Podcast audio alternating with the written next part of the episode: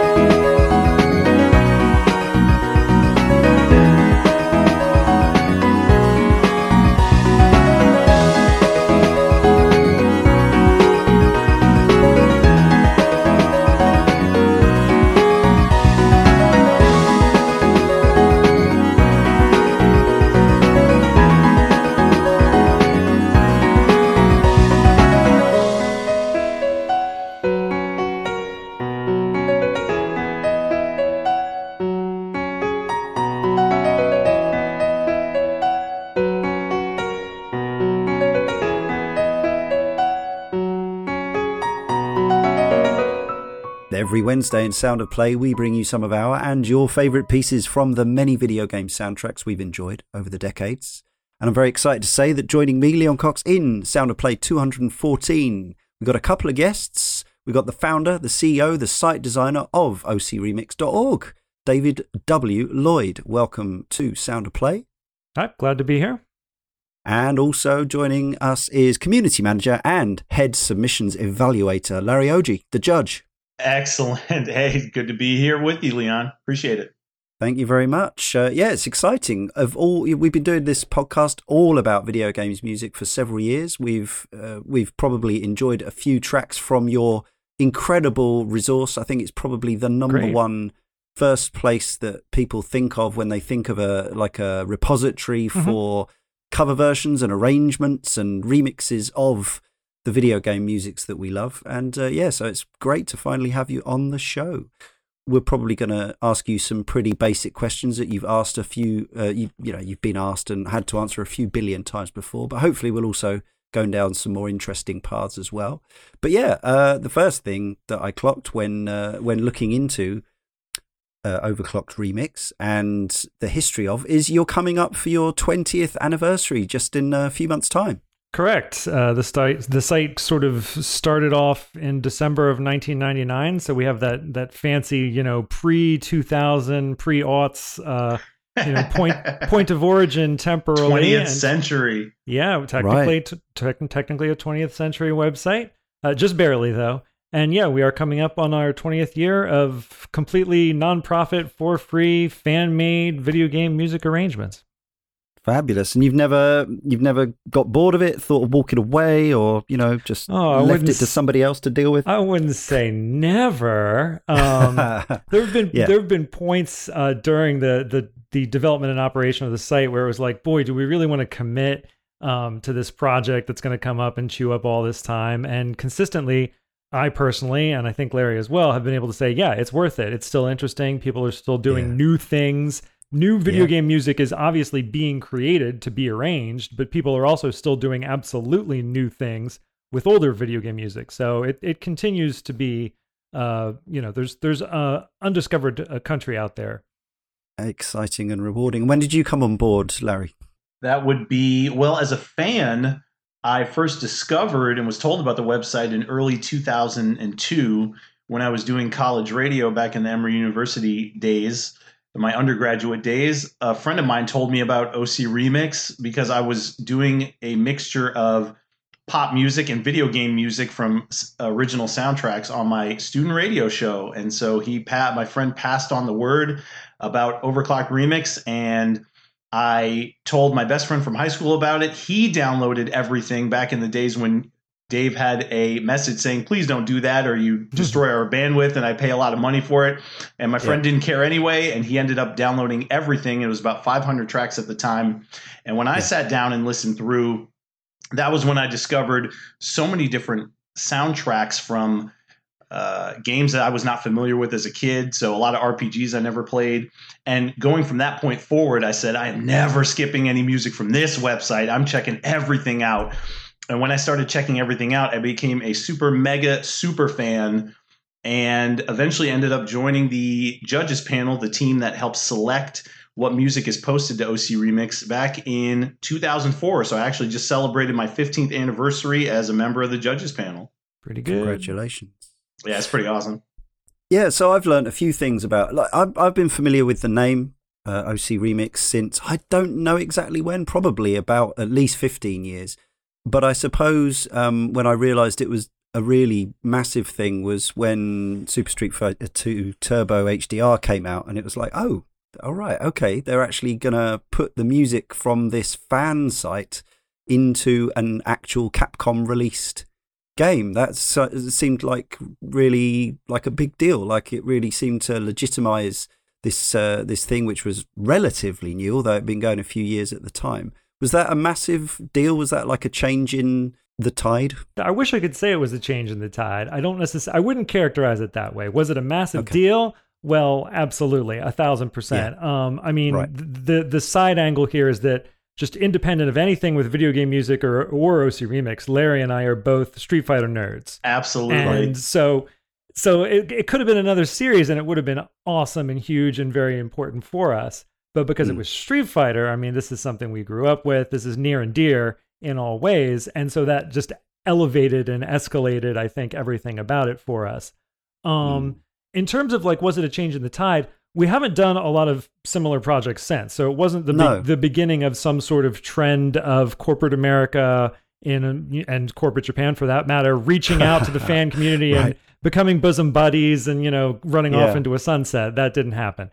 Um, so Okay. eh, there were a lot of Nor was that nor nor was that the ambition per se. Well, but yeah, sure. that didn't happen. I wouldn't have objected, but it, it didn't happen one way or the other. Um, a lot of things were unique about that game. The uh, Yeah. the team running it, Sirlin uh, in charge, very opinionated, very uh, you know he had his own ideas. Capcom uh, US taking the lead on a Street Fighter Right. title, where Japan was kind of like oversight, and then yeah, reaching out to the fan committee uh, community rather uh, through OC Remix and getting a soundtrack done, and we we worked with them. It wasn't just a question of so we had already released an album, uh, Blood on the Asphalt, and that's kind of what which was all Street Fighter Two remixes, and that Yeah. kind of brought them to us. But we couldn't use all of that. Some of the songs just wouldn't work the right way in a game, and in Mm. other cases, there wasn't a track on the album for that specific theme. Plus, they needed the high damage, faster versions of all of those songs Of course. Um, and all the ending themes and all the ending themes too. Right. So there was actually, I mean, I still have the Excel spreadsheet to this day, but there was a lot of back and forth. They would take what we did and play it back to like the room and get feedback from everyone on their side. So we had um, comments coming back from Capcom that were as specific as like, get rid of that cello. I hate that cello. Um, and we did. That cello was gone. Ah, Actually, I don't think it was a cello, but what are you going to do? Go back to Yeah. Capcom and say, hey, actually, that's not a cello. No, we'll get rid of it. Whatever we think you're talking about, it's gone. that thing you Uh, yeah, thing you think sounds like a cello. Yeah, exactly. right. Um, so it, there was uh, like, in addition to just being a cool project, there was a creative back and forth, and it was actually like a collaboration. But I think a lot of aspects of the development of that particular game were were just unique in general, and that kind of melded well with with our model. So I read a comment somewhere from a friend of the show, Tomm Hulett, uh, who's a video games producer, and he was when he was working on Contra Four, which was a similar sort of American-developed spiritual successor or come sequel to. I mean, they actually gave it the number Contra Four, Yeah. which was Mhm. the first game to have the number on it in about 15 years at that point. True. Um, and there was talk of uh, Contra Four uh, going down a similar path. Interesting. I wasn't aware of that, but um, I do know that for Contra 4, I mean, Jake Kaufman, Kaufman did the music, virt, and he's got remixes on OC Remix. There you and, go. And yeah. and they ended up doing like a a fan Yeah, album of remixes. yeah, rocked and loaded. rocked and loaded. Yeah, and it, none of those have been submitted to OC Remix though. What's up there? We got oh, what are we doing? we well, got to give Jake a hard that time. Yeah, we got to make that happen. I'll See, make that happen. You're giving us ideas. That's that's great. Cool.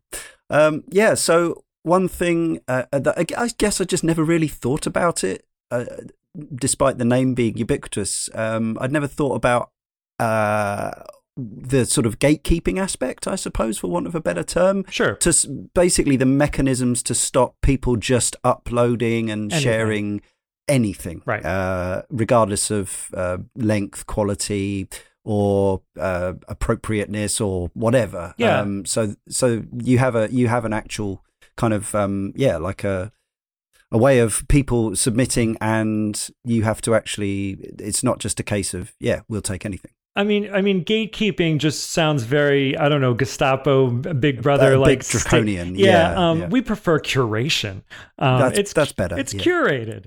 Um. It's not that we're. I mean, the gatekeeping argument. So we actually had people in the very early days of the website um, holding us to task for gatekeeping and saying, "Hey, you're stopping other people Ah. from hearing this music." Um, Right. And in the day, and you got to remember, this is 1999, 2000, 2001. No Facebook, no YouTube, uh, no SoundCloud. Uh, so in in a real way, I guess to some extent back then, we may have been once in a while actual gatekeepers in terms of Uh-huh, right. restricting the audience for something. But I mean, Mm. it's 2019. That ship has sailed. Uh, if you want to get your music out to people where, if they choose to, they can hear it, you've got YouTube, SoundCloud, um, a thousand million other services.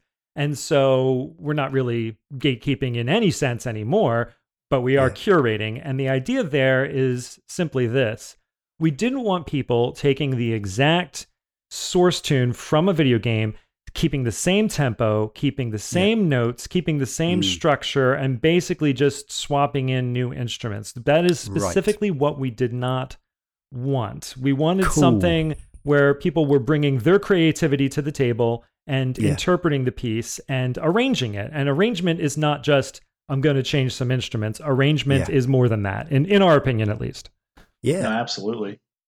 Perfect.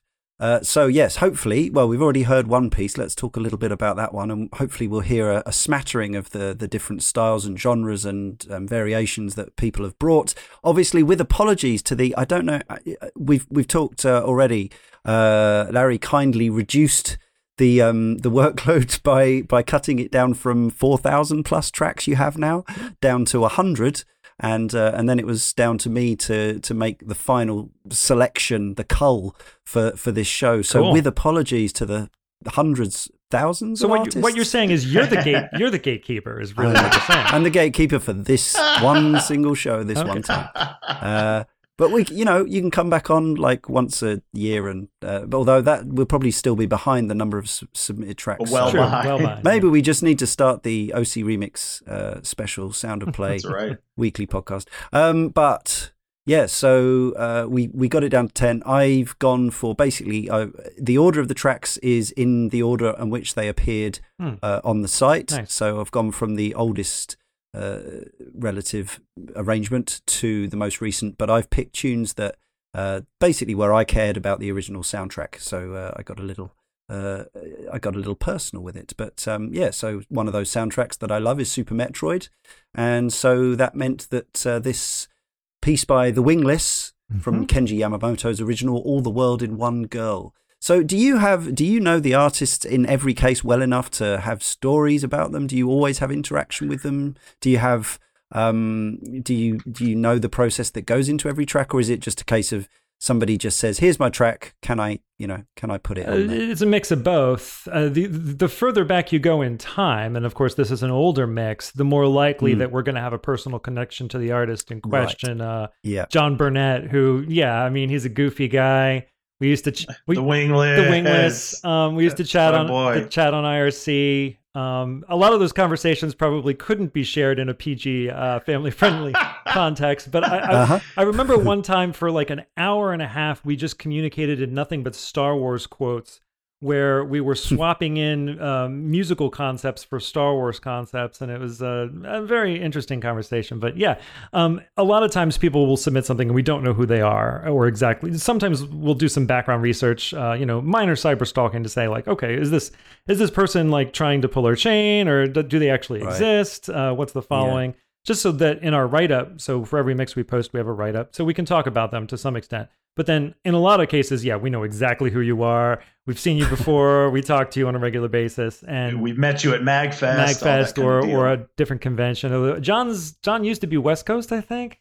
Larry. I think he's still West still Coast. West I'm not Coast. sure, but he he's um he's a he's a UI UX designer yeah. in in games mm-hmm. and also uh, okay. out, outside of games, a web designer. He has an amazing website. If you go to thewingless.com, he always refreshes the look every couple of years and does a lot of intriguing things with it. Yeah, so. he, he's he's interesting because and and this is true of several people in the community, but um, there are a lot of like multi-talented like Leonardo da Vinci types, Renaissance men and women, mm-hmm. um, who can do music, uh, play instruments, but also code or in John's case, yeah, um, f- fabulous graphic designer, um, really good visual sense, and I think that's actually his his his forte, but his music's really good, and I, I wish he made more. Yeah, he's a former judge as well. That's he used true. to be part of the evaluation team as well. Mm-hmm. Oh, great! Well, fine pick, me. Well done um, for that. Uh, and also this one, which, to be honest, uh, when I was picking them out, I did not really uh, make the connection. But this is one of yours, DJ Pretzel. Ah. Um, so we're gonna we're gonna go next with "Consent," "Make Me Dance." From the original uh, the Super Shinobi or Revenge of Shinobi as it was uh, in the West. True. Yuzo Koshiro, of course, who's back in back in our uh, ears with uh, his uh, music for the Mini Genesis or the Mini Mega Drive, depending on where you are. Um, which apparently he's done some mixes based on different instrument sets for the different games for the menu for the Mini Mini Genesis, which sounds excellent. I remember seeing um, something about that. Yeah. Yeah, so there's one like there's one tune that sounds like it's from Comix Zone because it uses those instruments, and there's one that it sounds like it's from Gunstar Heroes because it Hmm. uses those instruments, and so that's uh, that's going to be a, a real extra treat. Um, but uh, from your point of view, um, this I guess you made this uh, well 15 years ago now. Wow. Uh, and obviously, I, I think it's fair to say that um, Shinobi on the Mega Drive is uh, is one of the kind of absolute humdinging 16-bit soundtracks that we all remember. So I assume this was a big one from your youth. Yeah, I, I'll say amen to that. That gets a, a secular amen from me because Revenge of Shinobi or, you know, Super Shinobi, depending on what you Genesis, Mega Drive, whatever you want to call it, definitely one of my top 10 game soundtracks of all time.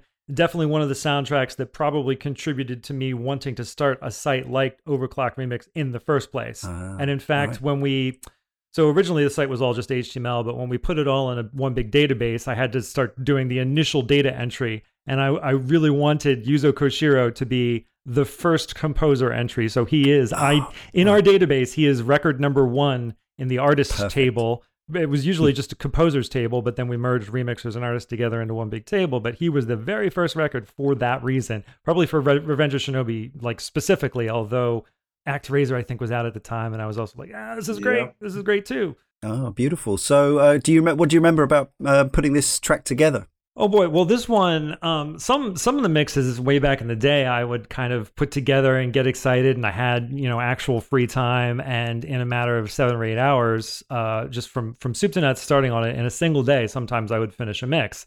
Uh, the good Yeah. old days. This was not one of those. This was past that era for me. This was like working a full time job. I'm going to college at the same time. I worked on songs, and how I still work on songs is essentially in, in pieces. This one took a really long time because um, I personally felt an obligation to do Revenge of Shinobi, what I considered justice. And I was a bit of a perfectionist on, okay, I want the bass to sound exactly like this. And until I get it sounding like this, the song is not done. And so each sound in that mix is something that I tweaked and worked on over many months um, to get it to where I wanted it.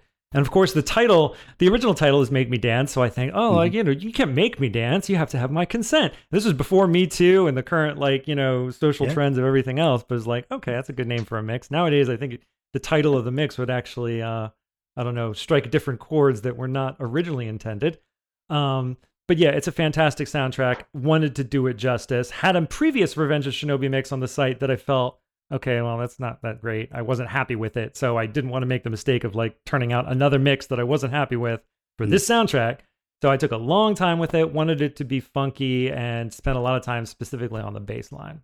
Beautiful. Well, let's enjoy it, listener. This is David's own consent from Super or Revenge of Shinobi.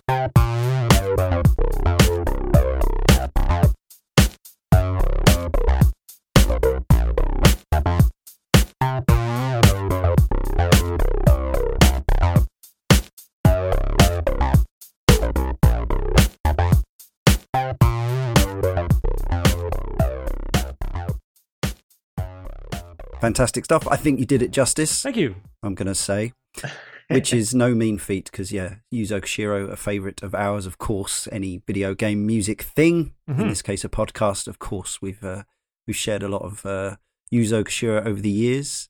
I was just uh, thinking we haven't got unusually we haven't got any Uematsu or Yoko Shimomura on this show, but we've got some uh, Wow. we've got some other deeper cuts. Um, this next one perhaps uh, would come under that. Uh, a, a game that's mainly known as a coin op, although it was converted far and wide, and there was even a, an Xbox 360 version, also uh, brought to us by M2 a few years ago now. Um, but this mix is from 2008, this version. The coin op was from 1987, from uh, Sega's sprite scaling era, and uh, Super Hang On is the game. So, what can you tell me about Burn Baby Burn by uh, Juan Medrano?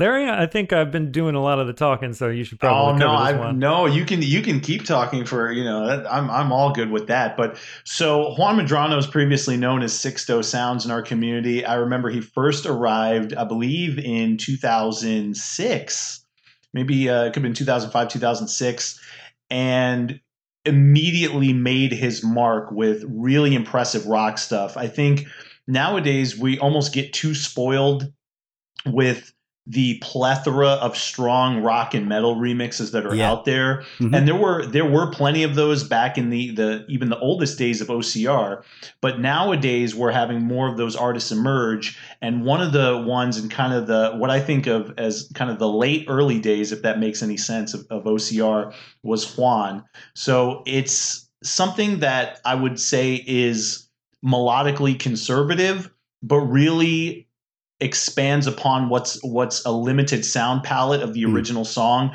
to just really bolster it and flesh it out make it a fuller sound and give it a lot more energy. So I, i'm a big big fan of everything that juan does. He's an amazing contributor. He's been on so many different album projects that we we have and I really love hearing something like this that's a throwback to, like you said, Leon, a really classic Sega game and, and a a really classic Sega soundtrack.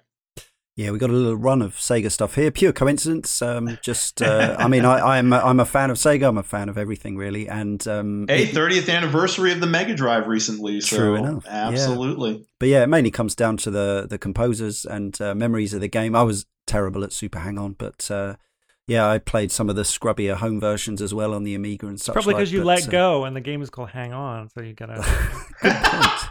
What I knew the I was doing something wrong. don't let go. Uh, Wah, wah, wah. hang I guess when I was 15, uh, when this came out, I, I was probably I was still quite short then. I'm, I, I ended up tall, but I, I used to struggle to actually clamber on the cabinet. there you go. Sad, sad times. Uh, so let's enjoy some. I knew our listener would uh, would not be happy if we didn't include at least one uh, track with a certain amount of shredding on it. So this is Juan Medrano's version of Katsuhiro Hayashi's "Burn Baby Burn."「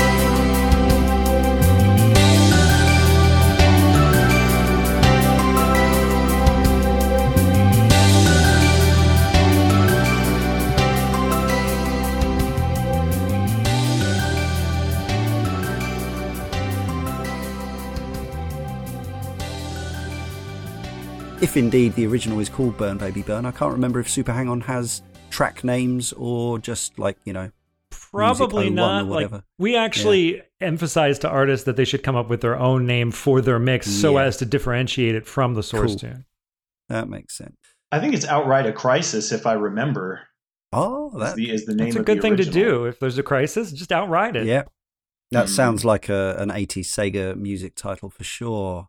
Um, yeah, I was going to ask you. So, do you both? Is there, are there tunes? Obviously, it's music's in, the most subjective thing, um, or as equally as subjective as any other art form, at least. Mm-hmm. Uh, and so, obviously, when it comes to submissions, I suppose you have to set your personal taste aside a little, yeah. in the sense of like you might if you're more into the jazz and groovy funky stuff or the, the hip hop you might not like the the you know the piano ballad type things or whatever just as a for example mm-hmm. um, so uh, but do you ultimately get to know every piece that that exists on the curated OCR site intimately do you know them all like really well or there's some that you've heard way more than others mm, i think everybody everybody has their favorites and time is finite so i'd be surprised if in my history i've listened to every mix equally there are probably some that you could yeah. you could play for me and i wouldn't be able to identify as an oc remix because we're now into like as you mentioned almost 4000 if you include the album yeah. mixes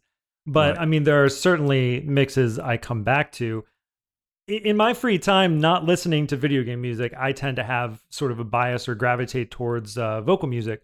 So a lot mm. of hmm. the mixes that I come back to have an original vocal line added on top. I think that's a really yeah. neat thing to do with yes. an arrangement. That's actually also incidentally something that polarizes a lot of listeners. Some listeners right. just if it has vocals will not even consider it in a hmm. zillion mm. years. And other yeah. people like me, like that's something I actually gravitate to. Embrace and, it. yeah. yeah especially with original lyrics where it's something that's just been um, added as opposed to like a cover of a source tune that already had vocals.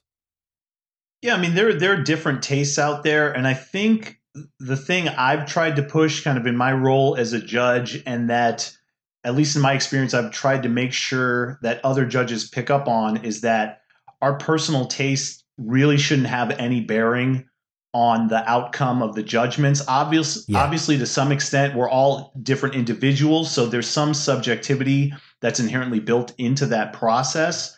But at the end of the day, I've I've always tried to spell out we don't care what game it is, we don't care if it has representation or not on the website, we don't care if the artist has had drama or been critical of OC Remix. Right. You know, there's so many myriad of factors that could go in that would you know potentially be an easy way to buy something but we we try to put that to the side that's yeah that that makes that makes sense and uh, i think yeah it's kind of the only way to do it in a way otherwise we we, we go back to the the gatekeeping rather than the curating i suppose is right. the thing well no pe- people people always assume that there's a big level of gatekeeping if you look at the makeup of of oc remix obviously there are there's a lot more representation of say you know final fantasy super mario brothers sonic the hedgehog something yeah. like that yeah. but i think if you if if you looked at any pretty much any gamers top list of franchises or you know any sort of list you wanted to come up with those are the franchises and the games that would wind up on those lists. You know top games of all time super metroid chrono trigger yeah. you know super mario world that kind of stuff. So i think there's not a nostalgia bias in terms of what the evaluation team no, selects. No, right. There, but you know, but obviously there's going to be a weight toward nostalgia among the artist community, yeah, among yeah, that creative community on on the source material they choose. Yeah, that makes sense. Yeah, uh, we actually had a question. This is from uh, Cane Rinse team member Thomas Quillfeldt, who's in the video games music industry and that he works for Laced Records. All right, who, Laced, yes. Uh, who, yeah, he uh, he they put out vinyl with um, a beautiful vinyl for, for various games, um, which is, is very cool. exciting to have have him on the team.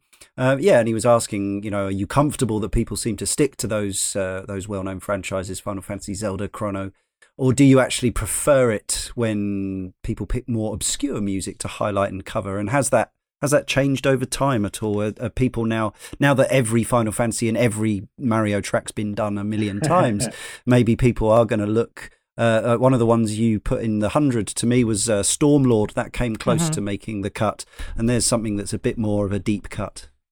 Yeah, absolutely. I mean, there there are people coming to uh, the, the, the video game music arrangement community f- for different things. I mean, some of them they just played a game for the first time or it's their favorite new game or whatever and they want to hear a mix of it and that obviously favors franchises that have had more recent releases um, that people are more familiar with so over over time even franchises that were once a lot more popular like metroid i don't think we see as many metroid mixes anymore just because there have, hasn't Mhm. been uh, there haven't been Yeah. as many major like AAA Metroid titles. I know Nintendo's working on Mm. it, and I'm excited Yeah. as as much as anybody happen. else. Yeah, but I mean, it hasn't been dominating the headlines. Um, but you know, in, in terms of being disappointed, I would say I come at the site personally from two different angles. One as a gamer uh, and someone who you know likes video games, video game music, etc. Two as someone who loves music um, and music technology and making music and just everything about it. Um, and so I actually get a little bit more disappointed um, when certain artists stick to a genre and don't want to sort of like break out of their own personal mold and try something Yes. new. And we don't Right. see, as Larry mentioned, we don't see a ton of jazz. Within jazz, there are like tons of different uh, subgenres that we also, you know, don't yeah. see. I'd like to see more Latin stuff in general. Mm, So yeah. the thing that frustrates me more is not necessarily um, that OCR represents like every single video game out there, but more that we represent musically what can be done with video game Gotcha. music a little bit more diversely, just in terms of genres and the types of things, the types of submissions we see. Um, that being said, there's there's a great deal of diversity already. I mean, it's not like people are just doing EDM and metal. We see a ton No. of stuff. I was happy to release our chronology album, uh, the Chrono Trigger All Jazz. It was our first jazz album. It's awesome. Highly recommended. Um, In terms of games, um, I never want to stop seeing Chrono Trigger mixes. If like if Chrono Trigger mixes stopped coming in, I, I think I'd lose sleep or something. Um, Yeah. So to me, it's great that this art form, this medium, can be appreciated with classics that are still relevant to artists. You know, thirty years later, um, twenty years later, thirty years later, a, a lot of years later. Many Um, years. many many years. So yeah, uh, from an evaluation perspective, we certainly can't penalize or you know reward anything. But just from a personal perspective, um, I'm fine with the mix. I think we get a good variety of like indie games and newer stuff now, along with the retro, and also Yeah. what what we personally, as like 40 or late 30 year olds, consider retro is is now like 16 bit is considered retro, and and PlayStation One is considered retro. So That's wild. the definition Yeah. of Yep, re- well, for it's like you hear Nirvana on the classic rock channel now, and it's like, is that classic rock? I guess that's classic rock. It's a long time it's ago. not the Eagles. it's not Hotel California. I can tell you that. So you know, definitions shift, things shift, but uh, I kind of like that. There's a little bit of stability in terms of certain games and certain songs enduring past that and through it. Yeah, just just adding to that, I always I always like the deep cuts. I, I I because I always like expanding my own knowledge of video game music out Mm, there. As as I mentioned a little bit earlier, I, when I grew up as a kid, I didn't have a lot of video games growing up. I loved the ones that I played, and so OC Remix gave me so much exposure to franchises that I had never heard, whether they be more obscure or even larger ones. You know, the, the Castlevanias, the Final Fantasy, Secret of Mana, that kind of thing but I, I, I always love hearing stuff from more obscure games.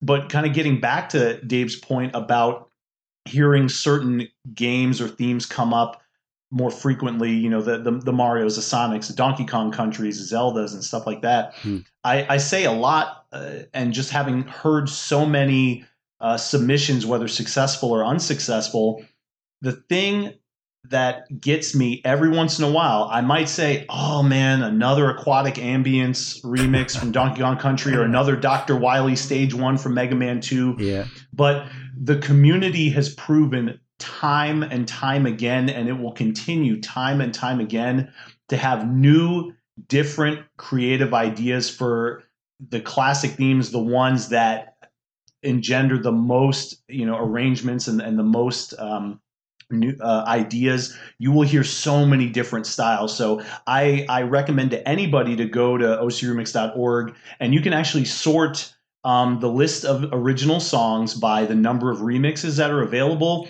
Yeah. and check out a you know Terra's theme from Final Fantasy VI. You know, check out the overworld theme from Super Mario Brothers One. There's so many different arrangement styles to it, and, and so it continues to be impressive. And there's always new uh, ground to be uncovered. Mm, nice. Next up, uh, this is uh, the third in our little mini run of uh, Sega stuff for whatever reason, Hmm. just because this was the next one uh, chronologically uh, from the 10 that I selected. This is from uh, a game that I have some really powerful memories of Phantasy Star Online. It was my first real uh, time gaming over the internet, playing uh, one English penny a minute over a dial up 33k Wow. modem. That's awesome. it was uh, yeah, it was a, it was a whole new world. And the the thing is, I'm not the biggest online gamer now, but uh, but it, obviously it's just kind of part and parcel of of contemporary gaming. yeah, but the really. avenues that the avenues that the Dreamcast opened up with Yeah. online gaming or yeah, that that it was ahead of its time for sure. It was. I still remember the day that because they they gave away ChuChu Rocket. You just had to send off for it. Uh, I think you signed up on on the DreamNet via your your 33k modem and just ticked a box or something in some scruffy old uh, late 90s looking website and uh, and Mhm. yeah and the next thing I knew the the, the postman was arriving with a with a jiffy envelope with uh, with the, the latest Sonic Team game in um, and actually the online was pretty laggy on that one but I played it a ton in local multiplayer. Um, and this is uh, the end of my campaign to uh, get now they're bringing Monkey Ball back ChuChu Rocket next would be good. Uh, that has some amazing music as well by the way. But where were we? Phantasy Star yes. Um, this had some yeah i mean I, I i think a lot of people remember the the opening song. There's a vocal version and an instrumental version uh, but this is from uh, some of your time spent down on the surface of the planet uh, Ragol or Ragel never quite sure um, it was just written down uh, and the original was by uh, one of Sega's uh, in or Sonic Team's in-house composers, Fumie Kumatani. She's done a lot of Sonic stuff as well. Yes. Uh, but this is so this is a, an OC remix by Zircon or Zircon. Don't know how we say it. Um, um, anything you can tell me about this one, guys? Oh, there's a lot we can tell you about Zircon. I'm not sure how much exactly I can tell you about Phantasy Online. Uh, incidentally, a huge fan of the original like 16-bit, uh, 8-bit Yes. first, and then 16-bit Yeah. Phantasy Star 2, 3, Right. and 4. Um, did play online, so I'm not as familiar with it, but I played the original quadrilogy quite a bit. Yes. And the first mix, the very first mix on OC Remix is Phantasy Star 3. Just incidentally, my my own uh, arrangement of Phantasy Star 3. There Um, you go. you you asked previously, like, do we know the artist? And and and Zircon is another uh, individual like Wingless. He's been part of the staff. He's been a judge. Um, he's Uh-huh. he he headed up, directed our Final Fantasy VI, Balance and Ruin, Final Fantasy VII, um, Voices of the Life Stream albums, and Right. he's he's kind of tightly integrated to the history of of OC Remix in general, and has a ton of awesome mixes on the site, including this one. Uh, Larry, did you play PSO? Probably not. Um, I, I didn't, but here's the thing. So I'll just say real quick about Andy. Yeah, he's he's one of my best friends. I was just on the phone Oh, with him ye- yesterday, and I was best man at his wedding. So Andy is, Wow. uh, yeah, we're we are uh, we're we've been tight for a long time, and um, but with with Phantasy Star Online, this was actually one of the soundtracks that OC Remix got me uh, down the rabbit hole with. Quinn Fox had um, uh, the first Phantasy Star Online remix on OCR, so that led me back in the uh, back in my college days on Napster and you know uh, Kazaa and BearShare, all the all those online services where you could Yeah. download MP3s. And so I grabbed the Phantasy Star Online soundtrack just to listen to it because Quinn's uh, OC remix got me interested in it. And so I was already very familiar with the original song, uh, Image of Hero. And yeah, that got Fumie Kumatani on my, my radar originally. So I'm a, I'm, a, I'm a huge fan of her work. Mm. And this is a this is a, a, a tremendous piece. So Andy did this in the style of the the group Weather Report, Mhm. and you, you know if you if you want to listen to jazz fusion and get get an idea of the, the influences with that um, I, I, would recommend that. And he actually did this not just in tribute to weather report but almost as a, a demo because he he is a music library publisher as well for his company that he uh, co-founded impact soundworks. And so he came out with a sample set called groove groove bias vintage drum sounds. And this is basically his proof of concept with with those drums. So it's actually a sound set you can buy and uh, and and and employ yourself if you're a musician Uh, which, which Fantastic. incidentally, just further down the rabbit hole here, but Groove Bias itself is a product uh, that Larry mentions you can buy from Impact Soundworks, which is uh, Andy Zircon's company. Groove Bias itself is a reference to something that the OC Remix judges panel was accused of having, i.e., we were we were biased towards songs that had like a groove, like EDM, I guess, generally speaking. So there's a meme that made its way into a product offering there. Probably not the first time. That's well, cultural I, legacy right there. Mm-hmm. And I'll just say, just just as the the further impact that Andy has had, um, you know, Andy and Dave worked together on a super audio card mm-hmm. for uh, a a uh, chip tune sound library. You can talk a little bit about that, Dave, and how that's something that's kind of spun off from the the OCR community. Well, yeah, that awesome. was that was Zircon's uh, project as well that I got involved with. Um, me and someone else on the OC Remix uh, chat came up with the name Super Audio Cart because it's like a reference to Super Mario Kart, kind of kind of obviously, but you know. Um, the idea there is it's a sample library, but but he actually took and had other people take original video game hardware, in some cases, you know, relatively obscure, and sample it directly, as opposed to emulating it or doing anything with synthesizers. This is like, no, no, no. We plugged audio equipment, audio recording equipment into the output of a Sega Genesis and made it make all these sounds and sampled them. And now you can use them as building blocks to build other types of sounds. Um, it's it's a pretty cool product. It's very unique. Well, I'm pretty glad that uh, by sheer happenstance I picked Zircon's piece. Let's enjoy it, uh, listener, with Phantasy Star Online, Ragol or Ragol, whether Enjoy.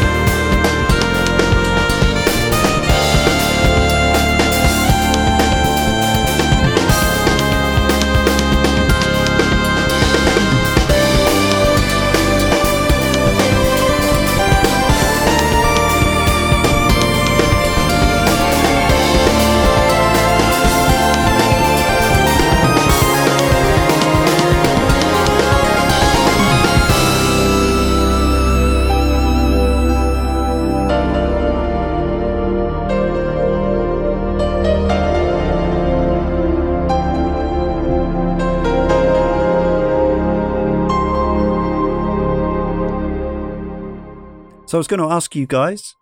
I'm here with Larry and David from OC Remix. Uh, you mentioned Jake Kaufman earlier. Yeah. Being somebody who was uh, was involved with OC Remix and is now perhaps yeah one of the most highly regarded uh, video game composers around. I would say without certainly a doubt. within uh, within the sort of the the broader chiptune genre. Uh, are there others who are known to us who we've probably featured on Sound of Play before who started uh, sort of honing their skills in the the OC remix world before Well, branching out? Jake, Jake, Jake always had skills. Um, so yeah, I guess he was honing them. But I mean, he actually started. Uh, Jake specifically started a. You could say. I guess you could call it a sister site, but that's not really the truth. It was a competitor to OC Remix. He started v- he started VG Mix after I got into a tiff with him. Uh, I forget it was forum drama. The early Oh, years, nice. the early years of the internet, people took everything very, very seriously. Anyway, uh, we had a beer at like Magfest Five, and everything's been cool since then. But there was actually there was actual like animus. Um, if you read the logs, which someone probably somewhere has. At any rate, um, yeah, Jake Jake's situation and history with those remixes is like super super unique um, because of that site that he started, uh, which is still I, th- I think you can still go to vgmix.com and get some of the songs. Um, We can go to VG the VG VG Mix archive. is VG out Mix there. archive, yeah, sure. Um, and so yeah, there's not many people that that would have a similar legacy and lineage to Jake as pertains to OCR, but there are definitely a lot of other people. Um, Danny Baranowski comes to mind, but uh, Larry, you, you probably have a mental list. Oh, geez. Well, I mean, you met, you, you know, we just had Zircon's track. So Sure. Zircon is is somebody that uh, came up through OC Remix and and and and helps credit OCR with with the influence of, of him becoming a, a game music composer. And uh, funny enough, I mean, he met his wife Jillian, uh, now Jillian Aversa, through OC Remix as well, and she's an amazing uh, composer and primarily a, a vocalist in the in the video game music space. Just heard some great work that she did, uh, vocal work she did in collaboration with uh, veteran game composer Tom Salta. Hmm. So I mean, she's she's been on uh, Halo, Civilization. I mean, she's done a lot of different projects. Uh, Um, trying to. Will Will oh, you go ahead. Well, I mean, Danny Bar- Baranowski definitely comes to mind. Um, he Hmm. was a judge. He uh, he originally started on the site under a different, like I think it was Systemaniac was his was Mhm. his pseudonym. But he dropped that, which is probably good for everyone. Although you know, some would say I should have d- dropped DJ Pretzel like a really long time ago. But I just I don't know. I'm I'm stubborn. Stuck now. Um, yeah, he switched to Danny B, and yeah, he was a judge on the site. He has a ton of mixes on the site. They're all great. His Earthworm Jim mix, in particular, uh, Knuckle Ooh. Dusters, uh, really really cool. And no, no, no. That's an invertebrate retreat. Invertebrate Retreat. I'm sorry, but he did Knuckle yeah, Knuckle too. Du- yeah, yeah, okay. yeah, Knuckle Duster's Sonic Three and is excellent Also, as well. both- both great vocal. both great mixes. vocal mixes and that's like i Ah. always know the vocal mixes first but um when he about when he was like phasing out of oc remix he was sort of coming into his own right as a game composer with super meat boy and then on to uh, binding of isaac and then on to Crypt of the NecroDancer and now with cadence of hyrule he's like he's superstar status too. Um Absolutely. Will Roget you know was never a judge on the site and wasn't as um you know involved in the day-to-day operations of the site as danny b ever was. But i mean he has some mixes that go back a while. He's participated in some albums. He's probably saying something ridiculous on the ocr discord like right now as we speak um, that's just how he is. But I mean, Mortal Kombat 11, Call of Duty, World of War 2, uh, you know. So yeah, there there are a lot of people I think that have come either like were d- deeply involved in OCR or at least adjacent to OCR at the time who have now you know made very much a name for themselves that's that's much bigger than OCR's. Yeah, and I mean it it continues to this day. I mean even even on the newer side, we have Pete Lepley, otherwise known as Phonetic Hero. Um, he's got several mixes on the site, and he just scored uh, Chucklefish Studios' latest game, Wargroove. Mhm. Ah, so I mean, yeah, I mean we we've got people still to this day that are coming in that are you know either using the OC Remix process, whether it's submitting their individual arrangements, participating in albums, participating in uh, competitions on the website. They they're using it to hone their skills and they're applying them uh, professionally and getting those getting those soundtracks, getting those gigs, and so. Um, and and and like Dave said earlier, there's so many people that are talented in so many different ways. So I know the latest kind of blow up that we've had, in, you know, in a good way. Uh, Joe Zieja, who goes by mm. Expert Novice, he's not only an amazing musician, and I'm sure he's going to continue um, to do amazing things in that space. But you know, he's a he's a published sci-fi author through Tor Books, which is a really you know a, a, the the the top. Um, publisher of, of, of, sci-fi in uh, in North America, and he's also a voice actor. And he is Claude in Fire Emblem Three Houses, Beautiful. and is now blowing up huge due to that role being revealed. Yeah. So yeah, he's got some amazing works on OCR um, for sure. I haven't told him yet, but I'm actually playing Fire Emblem, and I went with the Black Eagle House and Edelgard. Why you can't do that, I, dude. I don't know how no. to tell him that I didn't. You're not I, Golden Deer. Look, I can always do a replay. Was my was my argument. Oh, I can always do a replay. No, my I, man. I don't know how I'm gonna break if it. You're to list, if you're listening, man, I, I wouldn't betray you like that. Not like Dave. You wouldn't play right the here. game in the first place, Larry. Oh. yeah, but I would never betray him either. Oh, okay. So you can't comment on the quality of his performance. Oh no, he's in the game even if you pick one of the other houses, and he's doing a great job. It's a very flam- flamboyant character that, has a good fan uh, following. It's not sucking you out of it by knowing the voice. No, not at all. Cool, good. Right, next up, uh, we have uh, a thumping piece from a thumping game, probably one of, if not the last ever truly fully sprite based big budget fighting game productions because and by the way this is nothing against what uh, uh, what Arc System Works do now but hmm. um, with with their amazing 2D 3D you know uh, Guilty Gear games and and that sort of thing but uh, the King of Fighters 13 hmm. back in 2010 and then the home versions came out um, yeah just uh, for the, for those for those of us who grew up with sprites um, just one of yeah kind of like the the ultimate kind of um, peak of that sort of style of, of fighter. And also, um, this is one of the games where a, a, large number of people worked on the soundtrack, and mm. we hmm. don't know individually who made which track, but we do know that this piece, uh, which was uh, in the 100 and has made the final 10 for this sound of play, One Hit KO, uh, is uh, an OC remix version by WillRock tell us about WillRock and uh, and this piece. If you've got anything on it, he's he's British. He's a Brit person. He's from the UK. Right. William Rock. Yes, Esquire. sir. Well, sir. William Har, yeah, Will, yeah, William Harvey goes by WillRock, but yeah, he he's another he's another former OC Remix judge. Um, a, a, lot of the judges, I mean, they they they do amazing work, mm-hmm. and that's why you know they end up getting recruited and and uh, end up testing with us to see if they can join the team that that helps make those selections. This one is is awesome, and Dave, I'm, I'm sure can speak a little bit to the the sound of it because it reminds him of some you know synthesizers that that he uh, messes around with.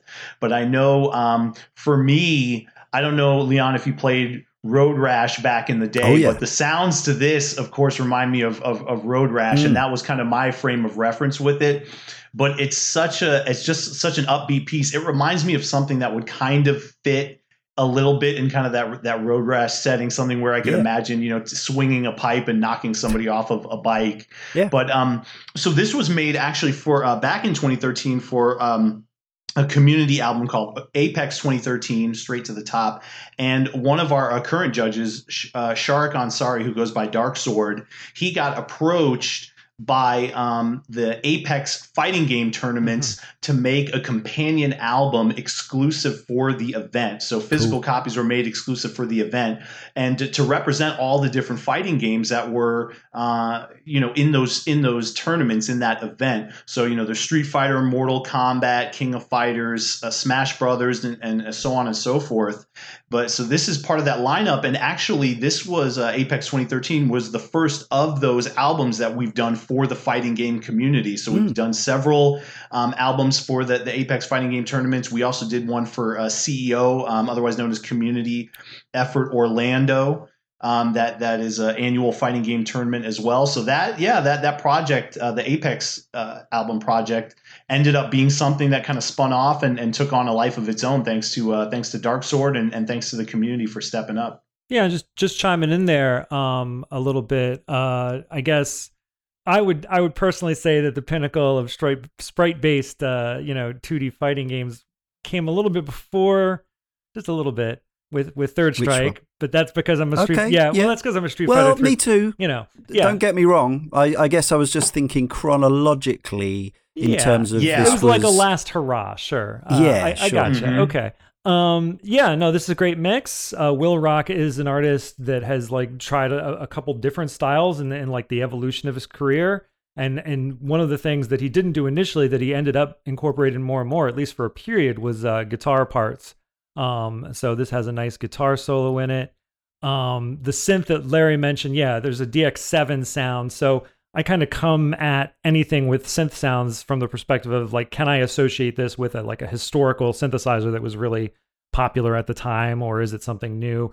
Um, one of the things that you'll get reading the reviews that I write on OC Remix is sort of like a very, very basic level of understanding, at least in terms of vocabulary, uh, of of synthesis and the different types of sounds that correlate to different words, like what does a saw synth sound like versus a sine versus a square wave. Um, versus an FM bass, which in this case, yeah, it's an FM bass line that sounds a lot like something from the the DX7. Enjoy, listener. One hit KO from the King of Fighters 13. This is WillRock's interpretation.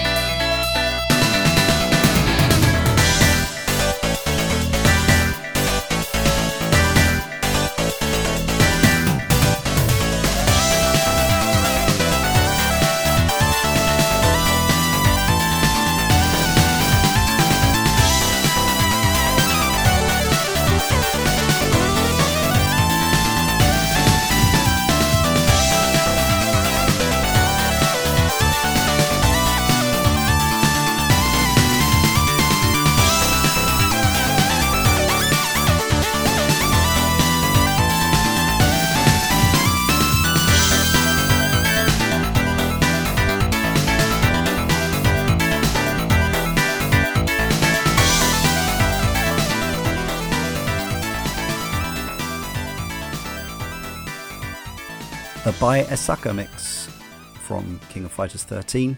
You can check out the uh, show notes for the full list of original composers. I'm here excitingly with David and Larry from OC Remix. Yes, that OC Remix, the real one. Uh, I was going to ask you guys: Is there? You were talking about uh, being able to sort your site via different criteria. Mhm. One of the questions I got from our team was, uh, "Who, in your opinion, is the most coverable video game composer?" I was wondering if you search on your site by the most covered. Uh, does it? Is it the people we'd expect? Is it Koji Kondo? Is it Yes. Uematsu? Yeah. Yes. Uh, hold on one second. One second. I'll get you. I'll get you He's the gonna do it information. live. We're doing it live. Um. Well, can we do it live? Uh. and give us a chart. So, or, so when know, you sort by mixes, five. it actually assumes that you want to know like remixers and not composers. But I'm seeing 691 mixes for Uematsu, Yeah. and pretty high up there, Kondo with 440, Yokoshima Shimomura with 116. Let's see, Yasunori Mitsuda with 247. You'd expect the the bump from Yeah. uh, Chrono Trigger, Yep. and so on. Um, where's where's Wise? Where's Mister Wise? Hold on. Oh yeah, right. Duh, duh, duh, duh. Is our recent guest uh, Grant Kirkhope? Has he got a Has he got a decent showing? 171 for David Wise. Nice. Grant Kirkhope. Hold on one second as we search the site live. It's it's not a it's not a competition though. It's not a competition. No, no, of course. It's uh, just uh, pure curiosity. Uh, Kirkhope. Uh, looks like 32. Although some of those 32 are actually mixes that he made. So the the for a composer, the remix count includes not only like any remixes Right. of their work, but also if they have remixed something on the site, contributes to that number. And of course, Grant Kirk- Kirkhope actually contributed to a mix on our DKC3 album. Wonderful. Yeah. Oh, DKC two. No, no, two and uh, Two oh, well, and I'll, I'll tell you this. Oh, Did was he on three? I know Was he? Robin Beanland was on two and three. I remember that. You're so right. no, no, I know. So so I remember for OC Remix, and it was a big occasion for us with OC Remix number two thousand. David Wise actually participated in our Mhm. community's Donkey Kong Country two album, and he did a collaboration. Uh, arrangement of the end credits theme to Don- Donkey Kong Country 2, and that was in collaboration with Grant Kirkhope and Robin Beanland. So Superb. three rare legends yeah. you know, from the Rare company that are part of that Donkey Kong Country, Donkey Kong Land series. So I literally have the website in front of me, and Larry is still able to correct me on the, this, He knows. this website that I started. Uh, yes, Larry's right.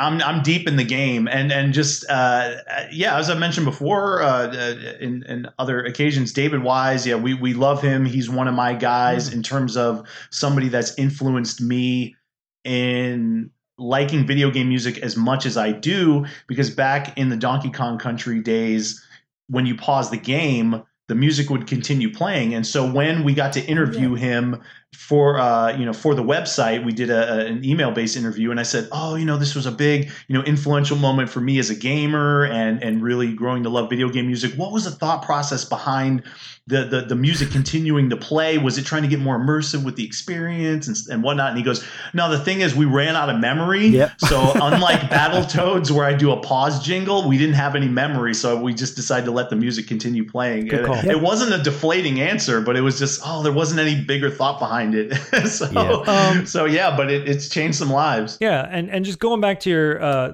original question, so like the interesting aver- adjective there is coverable. So it's not like who's Yeah. the best composer ever, Right. Whatnot. Who's the most not quite the same yeah, thing. who's yeah. the most coverable? And I suppose if you just go by the stats, the answer would be Uematsu. And I think there's still Yeah. a strong argument for that to be your answer. But I also think that, well, he's just done a ton of stuff and people Right. really love Final Fantasy. So True. those numbers are going to be high no matter what, in a certain sense.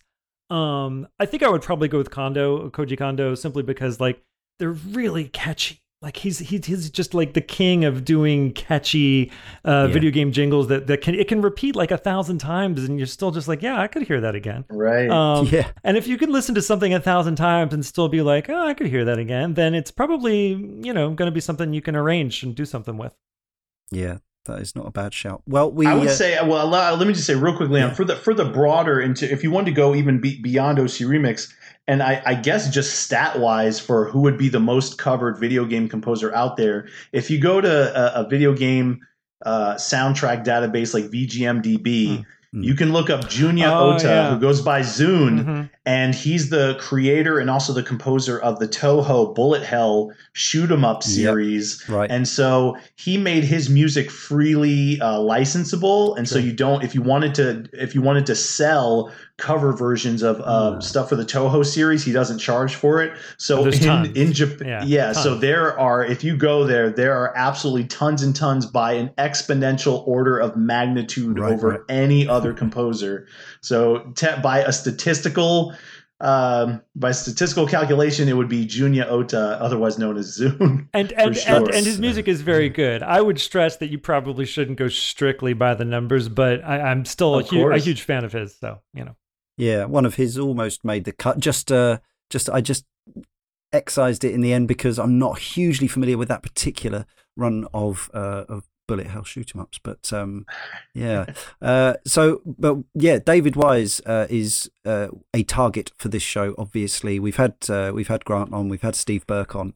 Um, to get David Wise on would be a, a treat for everyone involved. I'm We'll sure. nag him for you for sure. well maybe Thank he'll you. maybe he'll hear this, and this can be the invitation, and like Let's you know, do it. Come on, Come on, Mr.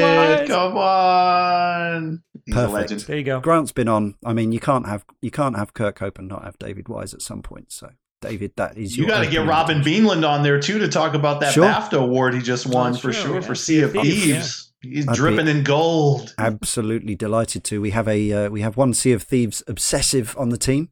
We've been doing some uh, streaming Ooh. and stuff of Sea of Thieves shenanigans, so that would Nice, uh, tie things nice. up beautifully. We just we just had uh, Dustin Branscombe, another one of our contributors who goes by Dusk. He just had a Sea of Thieves arrangement approved by the judges panel, so we will Oh, have our first Sea of Thieves uh, arrangement up on OC Remix in the near future. Nice. Superb. Look out for that. hmm So we've already mentioned we've mentioned Third Strike, we've mentioned HD Remix, of course. Now, my personal favourite of the uh, sub series of Street Fighter games is the Alpha series or Zero series, Yes, uh, and I had to pick one from this Street Fighter or Streetest Fighter OCR by Bonkers. Tell us about this one, guys.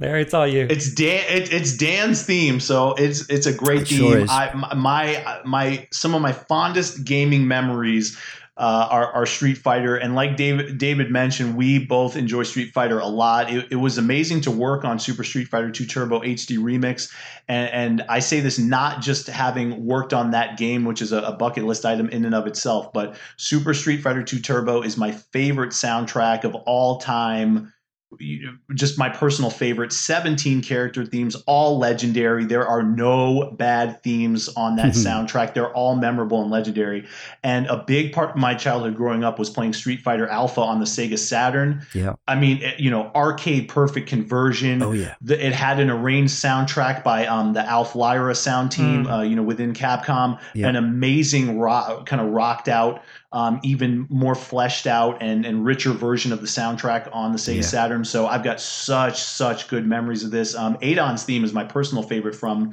that soundtrack, and we don't have any arrangements of that yet on OCR, but I would love to Yeah. see that. And the arrangements are also phenomenal. So whether you take you know Chun Li's theme, Ryu's theme, Sagat's theme all excellent. But um, this one, uh, Dan's theme, originally by uh, Naoshi Mizuta, excellent. I mean, Dan, Dan being a secret character and being uh, the scrub of all scrubs, the king of scrubs. The comic It's- relief. it's- yeah, He's not it- bad it's though. He's not bad. That kick has. Uh, you can get good. yeah, you can. You get- can really you can and you can Dan really real. embarrass people as well by uh, yeah, right. yeah. Yeah, That's right. Doing that, su- doing that super taunt. So, so uh, bonkers. Um, he's an amazing guitarist, and he's got some of the heaviest stuff on OC Remix. I'd say within the entire catalog, he's got Mm-hmm. some of the the absolute. I mean, with his his handle, his artist handle being in all caps, Yep. is is one thing. His capital It's a B, statement of capital intent. O. Yes, absolutely. He's so not this uh, this this arrangement is for sure. If you want to hear a super bombastic, bodacious, bla- you know, blast out, blasted out, bonkers rendition of Dan's theme, this is it. So enjoy.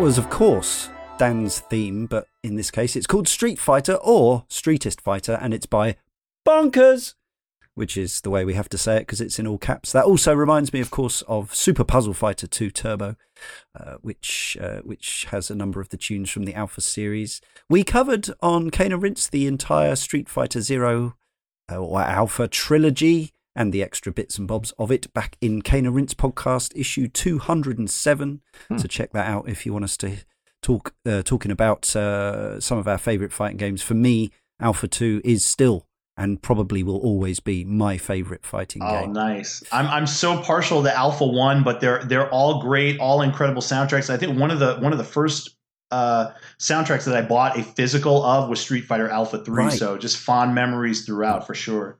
Beautiful. Uh, now, something back to Sega, but this is just a piece that is surely familiar to most people. Even the, the most staunch Nintendo zealot will have heard this piece because it's on the first level of the first game. Even if you hate Sonic the Hedgehog and everything he stands for and the way that he's been abused and misused by Sega for the last, how many years now? 50 years? Uh, this piece of music uh, is, even for me, I was uh, a relatively aged 19 years old when I first played Sonic the Hedgehog, but it still made me feel like a little kid. And I remember playing this at home. It was before I'd left uh, my mum's house as a as a youth, and I remember that my fond my fond memory of this is that she would sing along to this tune with the name of the character. Uh, you can do that. It says it does sound like it has the cadence of Sonic, Sonic the spiny hedgehog, as she used to say. Uh, so this is uh, this is called a blue green color. Although it's not a, a, vocal track as such, it features some samples. I don't know what they're from. Perhaps you can help me out. Uh, Metaphist is the artist here. I think um, I think they're probably from some some VO lines from some 50s infomercial or commercial, yeah. something yeah. like that. Uh, yeah, I've, I brought I've, up, I've I brought up my, my show notes, and he he actually told us the sample is from a random documentary on color. Perfect. Somebody made a whole documentary on color. Good job. Yeah. All right. I love it. Was it? It's probably. I mean, it, it, and honestly, it may have been from the era of black and white TV. Quite documentary possibly. on color. Yeah, the psychedelic era of black and white TV. Uh, so Masato Nakamura is the original composer. This piece, I mean, I, I don't know how many versions there are of the. I, I don't even know. I think it's just uh, on the sound test, which you had to put the code in to get. I think in the original game, it's just like track three or something, isn't it? It's um. Oh, of Green Hill Zone. Yeah. Oh yeah, I mean, well, you know, that's the first level of Sonic the Hedgehog. It's exactly. it's a classic. So you know, whether or not you were good enough to get through that and make it, you know, to the the Marble Zone and Starlight mm. Zone and and so forth, at least anybody that's uh, touched, you know, the Sonic the Hedgehog series, the first game is is familiar with this theme. They've released um, that game once or twice since then. oh yeah, yeah. Um, and and Metaphist, yeah, Paul Ford. He's uh, I, I believe he's still based in Florida, and I've gotten to meet him in person when when visiting in Orlando uh, a, a, great artist. I, I, I, love his work. He's done some really cool um, hip hop stuff as well, uh, and um, is part of the Overclocked Assembled uh, collective of musicians that have done some, some amazing hip hop and rap pieces. So if you want to check out uh, a Knuckles Chaotic Chaotix piece, he's involved with Chaotic Five. That one is strong stuff too as well.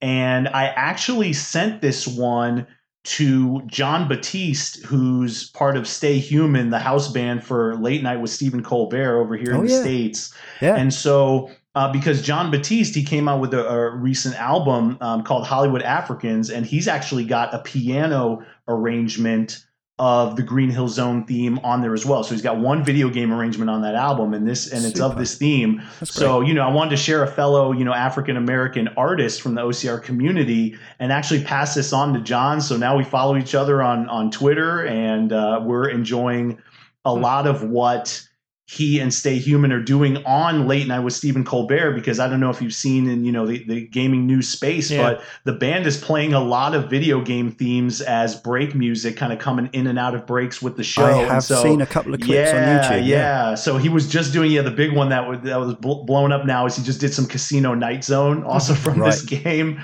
and so it's really really cool to see in this day and age. I mean, OCR has been around so long. Now you have people that are born, you know, in the, in this day and age. You know, I mean, he's only he's born in 1986, mm. and so you've got people that are, you know, in all of these spaces bringing their love of video game music out there in a way that yeah. we just haven't seen before. So yeah, this is a really cool piece. And yeah, it was a, it was a great way to kind of get introduced um, to uh, Jon Batiste and kind of make that connection. So yeah, it, it kind of put us on on his radar, and it's uh, pretty sweet.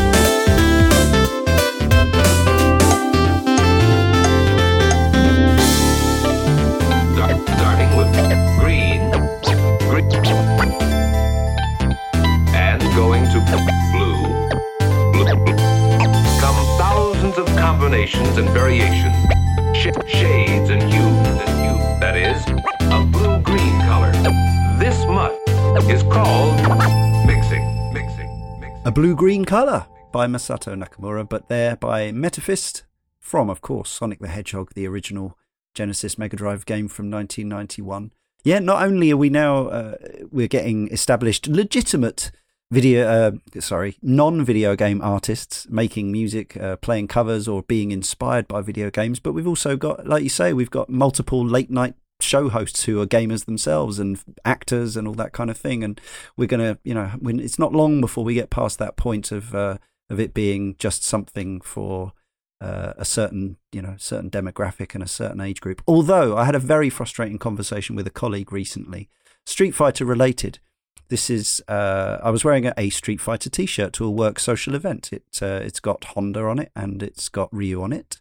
And a colleague of mine said, "Oh, Street Fighter! I used to love playing that when I was a kid. I used to always want to be Blanka." She said. I was like, "That wasn't that was not what I was expecting."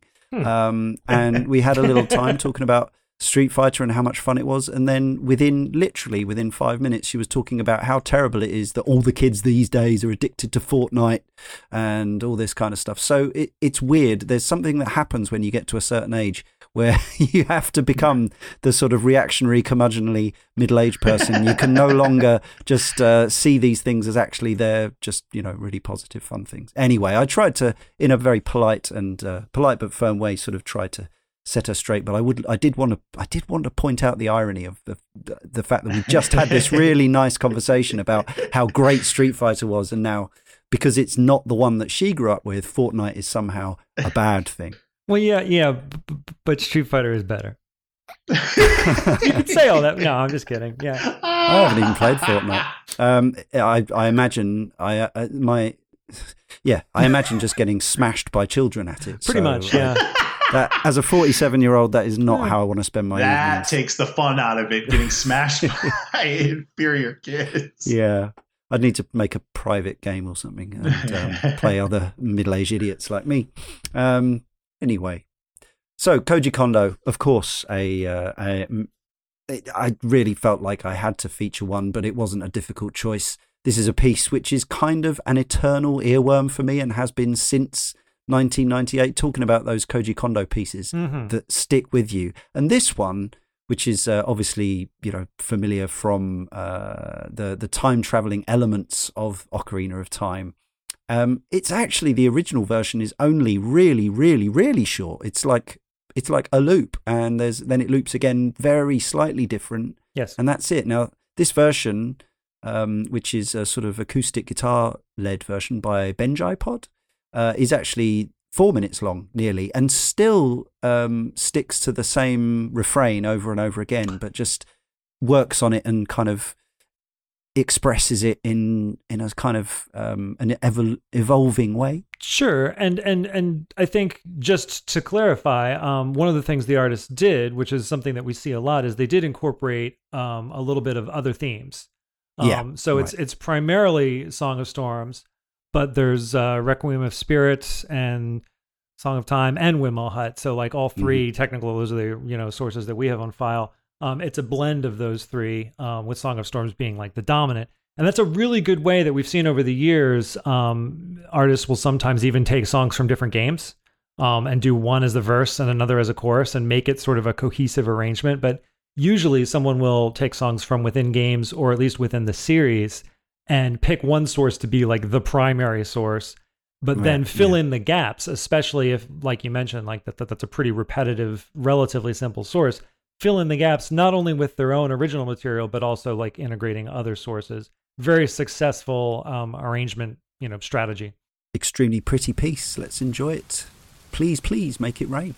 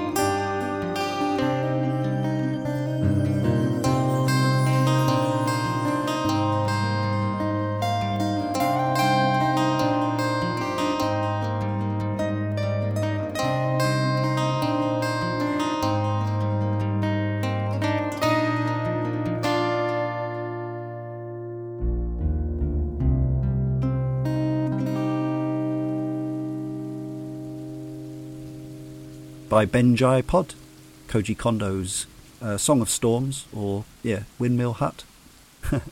uh, from, of course, Ocarina of Time. We covered, if you're listening to the to this podcast for the first time, because the OC Remix guys are on, we have another show called Cane Rinse. We've been going seven, eight, seven years, nearly eight years. Cool. And we do deep dives of video games, uh, review a single game once a week, normally a single game, sometimes a series or franchise. We did the entire Zelda series over a couple of years, a few years ago. So seek out Cane Rinse 217. It's on Spotify, even if you don't want to go to the website or Apple Podcasts or anything. But yeah, seek out Kana Rinse. Going to use this opportunity for a plug. Um, and I also have a question from our my other counterpart host on Sound of Play. We we share shows between me and Ryan, our American host, and uh, he wanted to ask you guys how would you describe the shift in style and technology in which remixes are created over the years? Have you witnessed moves in different directions? I remember there being a lot more dance or electronica mixes in the early days? Well, I think there's still quite a bit of uh, what now some people at least refer to as the EDM subgenres. Yep. Um, but certainly within EDM itself, um, there's been a move away from from dance and to a certain extent even house and trance towards um, dubstep, uh, electro, you know that sort of a thing. And now there's there's subgenres of of house like there's deep house, you know, tropical yep. house, all these Happy you know, house. So as as EDM sort of evolves and mutates and finds its flavor of the moment, that kind of you know by necessity dictates some of what we see over time. One thing I'll say, and I think Larry can back me up this as um, as the head submissions evaluator, is that what we've seen over time is a lot more people making music that sounds very professionally produced. And that right. has more to do with, uh, I mean, I don't know what you'd want to refer to it as, but like the democratizing of music technology I've been yeah. following music technology just as long as I've been doing OCR, actually longer. And so what mm. I've been able to see is all this stuff that used to be cost prohibitive, thousands of dollars, you know, serious investment, you got to want it, become something that, you know, for the cost of 3 or 4 games, instead of 3 or 4 games, you can buy software that will let you produce, you know, a Grammy winning album depending on the genre and oh. and your own, you know, ability to use it. Um, the cost of doing business uh, as an electronic musician or just someone making music with uh, computers in general has gone way, way down. And so the average quality of submissions, regardless of the genre, we don't see as many submissions anymore that have static pops or synthesizers mm. that don't have, you know, some degree of effects applied to them or aren't mixed correctly. We see a lot more side chaining and mixing and mastering that that gives it you know sort of a professional sheen to it. Yeah. And a lot yeah. of these tools have just become, you know, you click a button and you still kind of you have to know what you're doing in order to click the next five buttons. But that first button does a lot for you, and all you got to do is click it. Um, oh, you make it sound so simple. well, Fruity Loops, uh, FL Studio used to be called Fruity Loops, but then they decided that's not good. Um, FL, yeah, FL Studio has a plugin called the Soundgoodizer, um, and it's a, it's like a knob, and you just turn it up, and you make things sound good with the Soundgoodizer.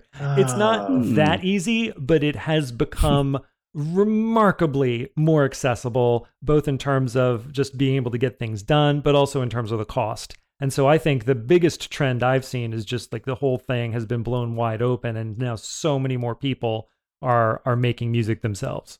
I, I, fell into the trap back at the start. Uh, I, I, I very much appreciate your uh, super pedantic OCR style guide, um, and and your common. I made a common mistake uh, by by including the M because it's capitalized.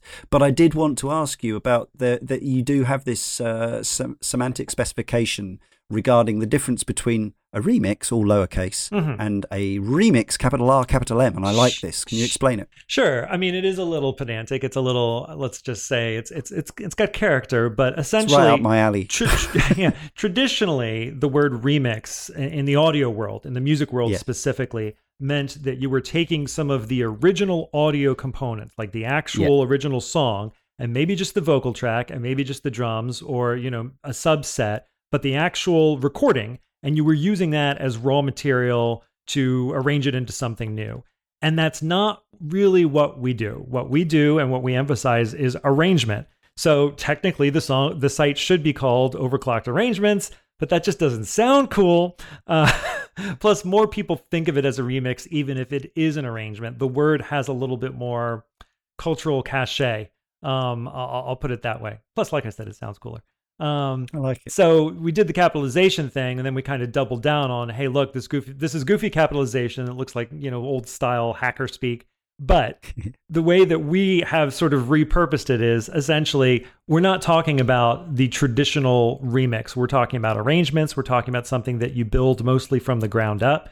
Sure, you can transcribe. You can use the original audio as um, a, a, you know a stepping off point. Some people do sample some of the original audio, but it's really not about that. It's really more about musical arrangement. Gotcha. Oh, and I wanted to I wanted to real quick just piggyback on uh, Dave discussing the the shifts in style and technology Mm. over the years because Mm. as as he was talking the one the one other major component I've been thinking about not just the democratization of the tools and resources that are available but you know with advances in technology the the as they say the earth is flat and so a, a big thing that's happened especially in the last few years are, are that there are so many more collaborative efforts that are able to be facilitated through you know modern technology. So we've uh, we've had in just the last few years so many more Mm. arrangements that involve you know six people, eight people, a dozen people, Hmm. and we weren't having that much of that in the older days True. as well. So just being able to not only you know find kindred spirits on the internet that are into game music, you know the the overall community and interest in video game music has grown, but you're able to link up with those people and get those collaborative efforts in place. I- so that that's been a big change as well. And and you know at least half of that trend, Larry, is is Dorito, uh, Jorrith Schaap, uh, and and his mega collabs that he does. But uh, the Chrono Trigger album that I referred to previously, Chronology, the all jazz one, um, it's Yeah. all live instruments, um, and they're Yes. all recorded parts. But they didn't record in the same room. Um, Yeah. They were kind of they Mhm. were pasted together and then mixed to make it sound as if they were in the same room. And that's again something that is a lot easier um, with today's well, not only bandwidth, um, but you know, technology, audio mixing, and whatnot, and collaboration tools. So, good point. Yeah, and if you want another great example of that, we were talking about David Wise earlier. Go to our Donkey Kong Country 3 album, Double the Trouble, and David did another arrangement. Um, it's called Spanish Jitters. Check that out. That was also in collaboration with Robin Beanland and about 10 other OC remixers. Yeah. And yeah, Dave took those parts and and and pulled them all together and made a phenomenal kind of just a, a, a gigantic sounding production with that. It just missed the cut for this show, I'm afraid. Ah, no worries. But uh, you can play it on his show. We're gonna get him. I Good mean, it's point. locked in, Leon. Don't even worry. It's it's fait accompli at this Wait, point. if so we if gonna we him. get Dave Wise on the show, then there's an obligation then for Dave Wise to and and, and the show to repimp the OC remix album, and it's all it's you know mutual satisfaction gratification. I don't know. oh, okay. There's got to be quid pro quo. Of course, I see. I see. with pleasure. yeah. One that did make the cut. This is our penultimate piece for this sound of play. This is uh, a curio in that it's a cover or a remix, capital R, capital M, of a piece that wasn't in the original coin op of R Type. This was one of the pieces that was specifically put together for the home conversions, which were licensed uh, to Activision on, their Electric Dreams label. Uh, so I had the Amiga version of this, and Chris Huelsbeck uh, wrote a, piece solo for the loading screen of that, which is a kind of epic uh, sci-fi sounding piece. But the the piece that he made with uh, Ramiro Vaca for the C64 version is the subject of Instant Remedy's Touch Here. What's going on with uh, with this one? Oh man. So okay, Mar- Martin Noriander goes by Instant Remedy, and my introduction to his work was through the oldest oldest days of OC Remix, Mhm. and he's got a phenomenal um, Ghosts and Goblins transmix Ooh. from the C64 version of that soundtrack. Gotta and play that. actually, yeah, that was that was posted back in February of 2000 for the website Wow. and he was really big into um, one of the pr- kind of precursor communities that existed uh, before OC Remix, which is known as C64Audio.com. It still exists as a as a record label um, uh, run by Chris Abbott, but at, back at the time, they also had a lot of free. Uh, video game remixes that were out there uh, obviously was focused specifically just on the commodore 64 so that was my introduction to instant remedy back in the day and he was a big big uh, contributor to C64 Audio. And this one was actually, um, Dave can talk a little bit about this in, in terms of the founding days of OC Remix.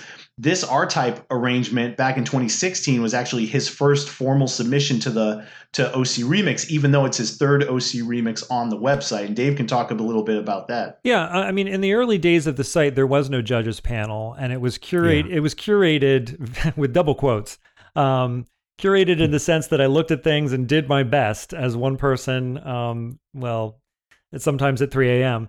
Uh, essentially, there was no judges panel, so I would either accept email submissions, but more more often in the very very early days, I would actually ask people, you know, you've got these mixes, can I put them on the site?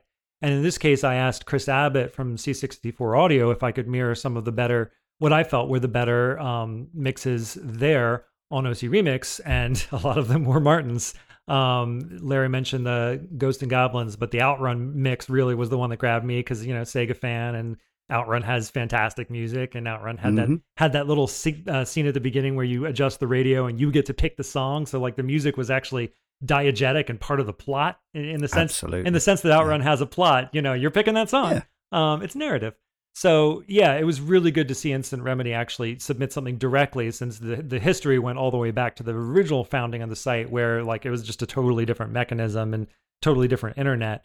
So longest comeback mix uh, ever, like in terms of duration between last submitted or last featured mix, I should say, and most recent.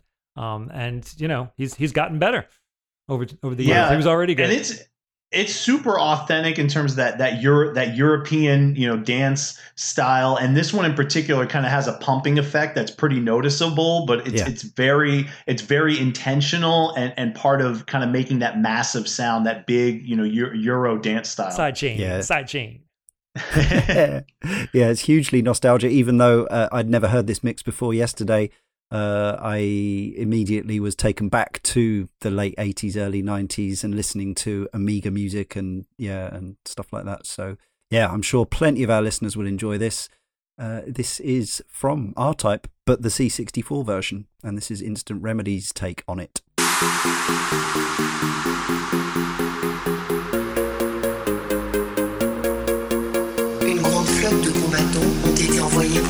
Les étrangers bien les retrouver.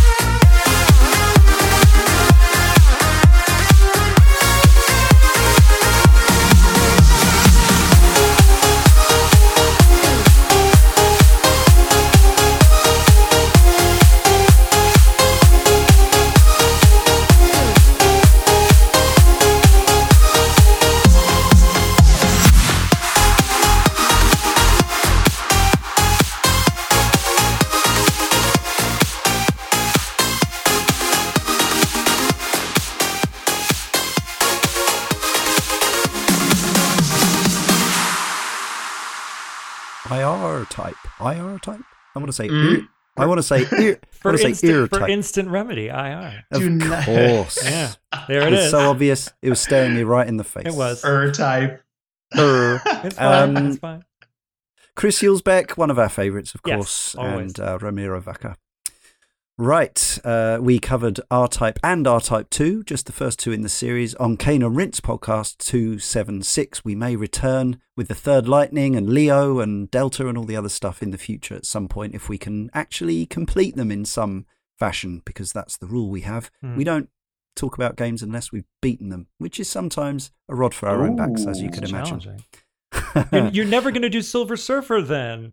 uh, Never. no, we played the music on this, so that'll have to enough. do for Yeah, that. Ah. Remember, listener, please venture over to our forum at caneandrinse.com slash forum, or you can do it on Twitter, follow us at Cane and Rinse, or even our Facebook page, and you can use the hashtag Sound of Play on social media and request your favourite tunes, even something from OC Remix if you want, or just anything from the history of the video games medium, unless it's like a licensed track by just a David Bowie song that was on DJ Hero or something. We are not going to play that. We can't. We don't want to. Uh, we don't inclu- allow we don't allow that on OCR either. To be to be frank. So, Exactly. yeah. Exactly.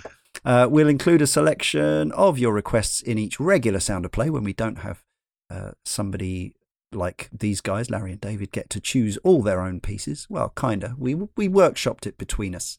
Uh, but yeah, keep those requests coming in. Subscribe to this podcast if you don't already. Leave us an Apple Podcast review or rating. That stuff really does help.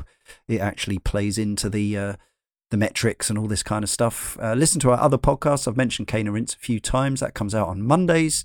We also have Playwright on Thursdays, where Ryan and Ryan workshop new ways to play. They make up games from the ether, basically. And on Fridays, Chris O'Regan talks to developers in the Sausage Factory. He's also lined up some composers for us, hopefully for future Sound of Play podcasts. Follow us on the social media, as I say. And if you enjoy this show, you can chip in to the making of everything we do. Just a dollar a month uh, on our Patreon is all we ask. Patreon.com slash Cane and Rinse.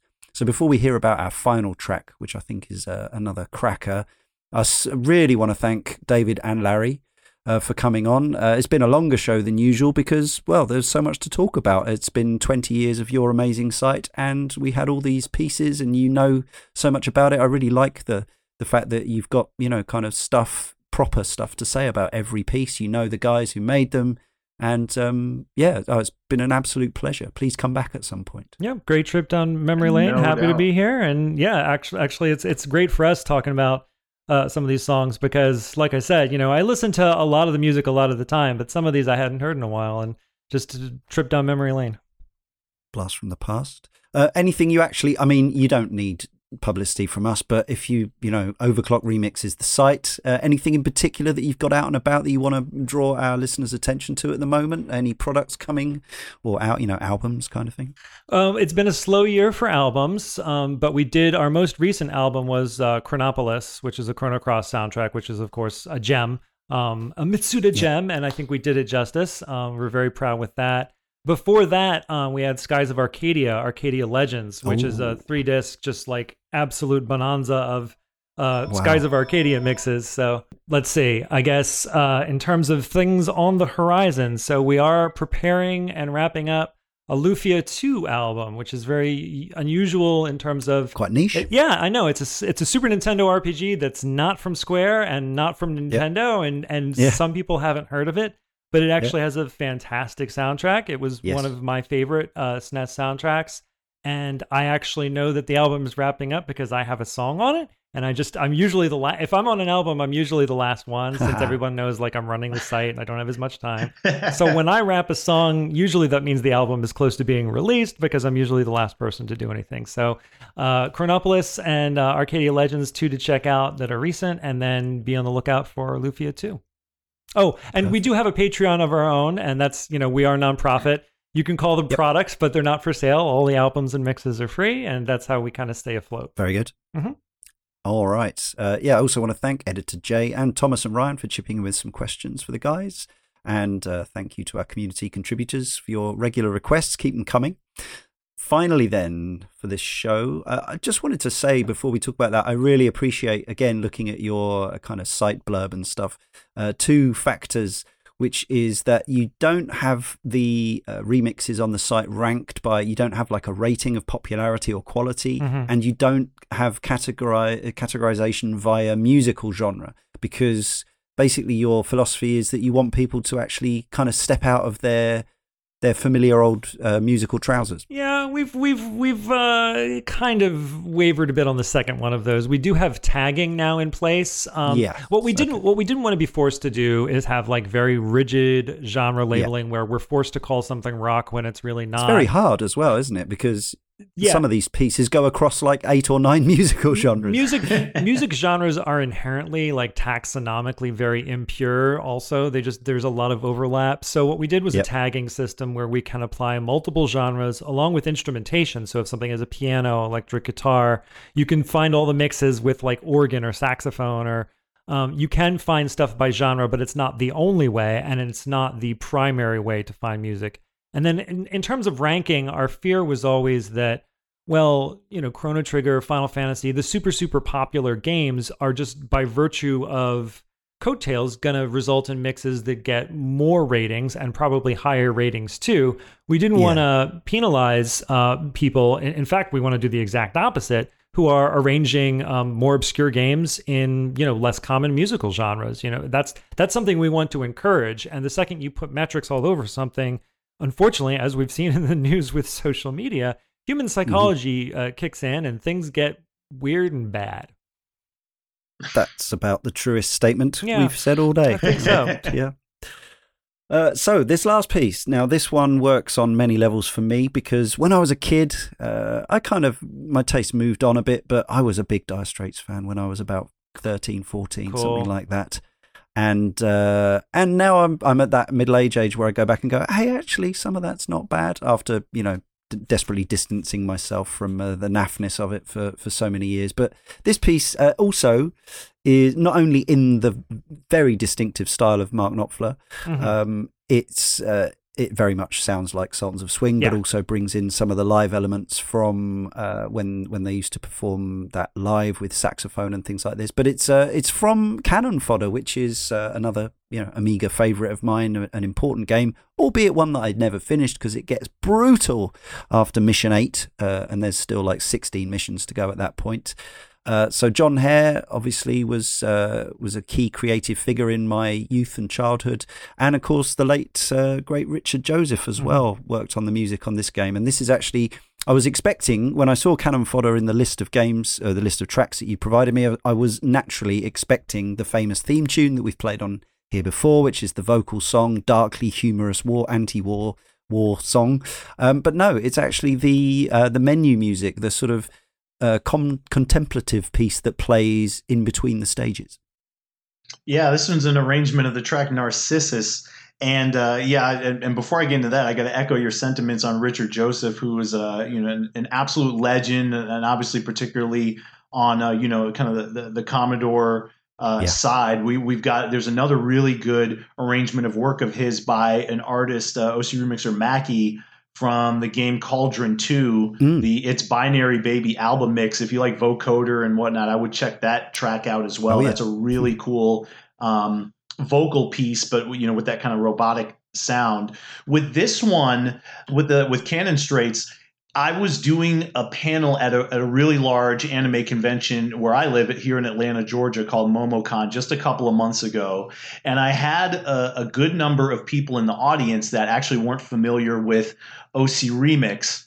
And so, one of the things I like to mention specifically to people getting into this whole discussion of you know their popular games that are represented and and the ones that people naturally will, will gravitate to the most. The thing i always say because it was so critical for me as a fan to kind of get more into video game music and and do what i'm doing now with oc remix is i recommend if you go to ocremix.org is to try every remix no matter what game it is because you will end up finding so many gems that you had no idea that you even wanted to know and and and and didn't realize you could appreciate.